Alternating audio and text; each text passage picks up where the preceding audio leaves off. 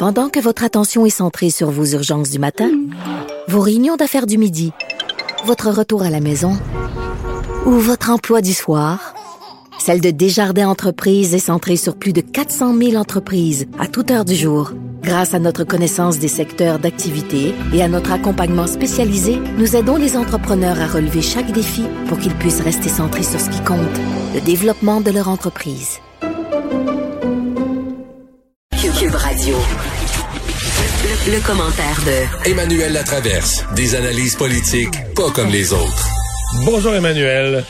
Bonjour. Bon, on a besoin de ta sagesse pour finir euh, cette semaine et cette journée bizarre parce que euh, on est dans une journée de, réouverture, entre autres dans la zone rouge, de plusieurs types d'activités. En même temps, pour la plupart des observateurs, c'est comme la journée point de bascule du mauvais bord où on dit bon ben ça y est, on est dans la troisième vague. Ben oui, et ça, l'explication à ça, elle est, elle a été donnée de manière très, euh, très claire par les gens de l'NSPQ ce matin. C'est que les mesures actuelles sont parfaites pour gérer de la COVID traditionnelle. C'est super. Ça fait la job, c'est bon, mais elles sont complètement insuffisantes pour les variants. Alors, depuis Parce que les variants sont plus contagieux. parce qu'ils sont plus con- contagieux. Alors, les, la, la courbe des variants, tu sais, on parle le fameux R0, là. Ben, celle de la COVID traditionnelle, on est en bas de 1. Donc, chaque personne qui a la COVID le donne à moins une personne, c'est super. Mais les variants, pour 10 personnes qui ont la COVID, ils infectent 13 personnes. Alors, on n'a pas le contrôle. Il n'y a pas le contrôle sur les variants en ce moment. Puis l'INSPQ dit, et là je les cite, ce n'est pas bien parti. Ce sera la décision du gouvernement, mais dans le contexte actuel, de voir les courbes avant même qu'il y ait l'ouverture des activités, puisque c'est aujourd'hui que les choses ont rouvert, là, tu sais. C'est clair qu'on n'a pas le contrôle et ça n'augure pas bien. Alors là, que fait le gouvernement? Et c'est là que tu entres dans le casse-tête total. Parce que parallèlement, c'est sûr que le réflexe euh, santé publique serait de dire on ferme tout. Moi, je suis ren- moi, je suis rendue, j'ai envie de dire OK, confinez-nous un mois, là. Je vais être fine, là. Après Mais tu sais qu'à Paris, euh, c'est-tu la mairesse de Paris, Anne Hidalgo? Je pense que oui. Il y a des gens à Paris, je veux pas me tromper en disant la mairesse, mais, qui avaient demandé ça à un certain point, de dire là, on veut avoir, il avait demandé ça genre en mars, là. On veut avoir un printemps, on va avoir la paix, fermer tout, tout, tout pendant quatre semaines pour que vraiment, là, il n'y a plus de contact, il n'y a plus rien, la COVID va arrêter de se propager, puis on va avoir la paix ensuite. Mais je sais pas si ça peut être si simple que ça, parce que tu peux jamais tout fermer, là. Tu dois laisser, euh, forcément... Mais non, mais même si on retourne, parce que le problème, c'est que si tu fais ça, tu retournes à un confinement comme celui qu'on a eu au printemps dernier. Donc, il faut que tu fermes les écoles, puis il faut que tu fermes les entreprises. Et ça, le gouvernement ne veut pas le Non. faire. Non. Certainement pas fermer les écoles. Et on est rendu, le, le, ce a de plus inquiétant, c'est qu'on est vraiment rendu au point où les gens respectent plus les mesures. En tout cas, il n'y a pas assez de gens qui les respectent pour que ça fonctionne, tu sais. Et je regardais juste pour te donner un chiffre, là, tu sais, l'I- l'INSPQ sonde, là, tu sais, plein de trucs à toutes les semaines. Combien de personnes qui ont des symptômes de COVID se font dépister? Là, c'est genre la moitié. Même pas. 48% Donc, la moitié des gens qui ont des symptômes de COVID vont même pas se faire dépister. 52% ne se font pas dépister. Alors, est-ce qu'on est au point de bascule? Moi, je crois que oui.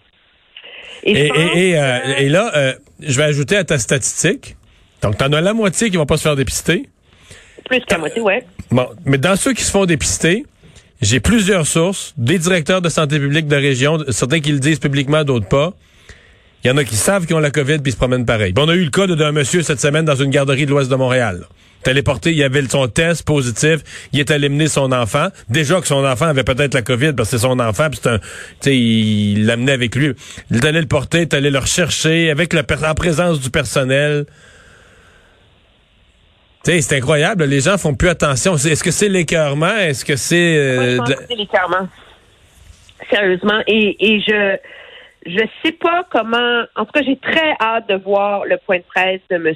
Legault euh, mardi parce que on sentait dans ses propos aujourd'hui, quand il est allé se faire vacciner, qu'il cherche pas une recette magique, mais Ouais.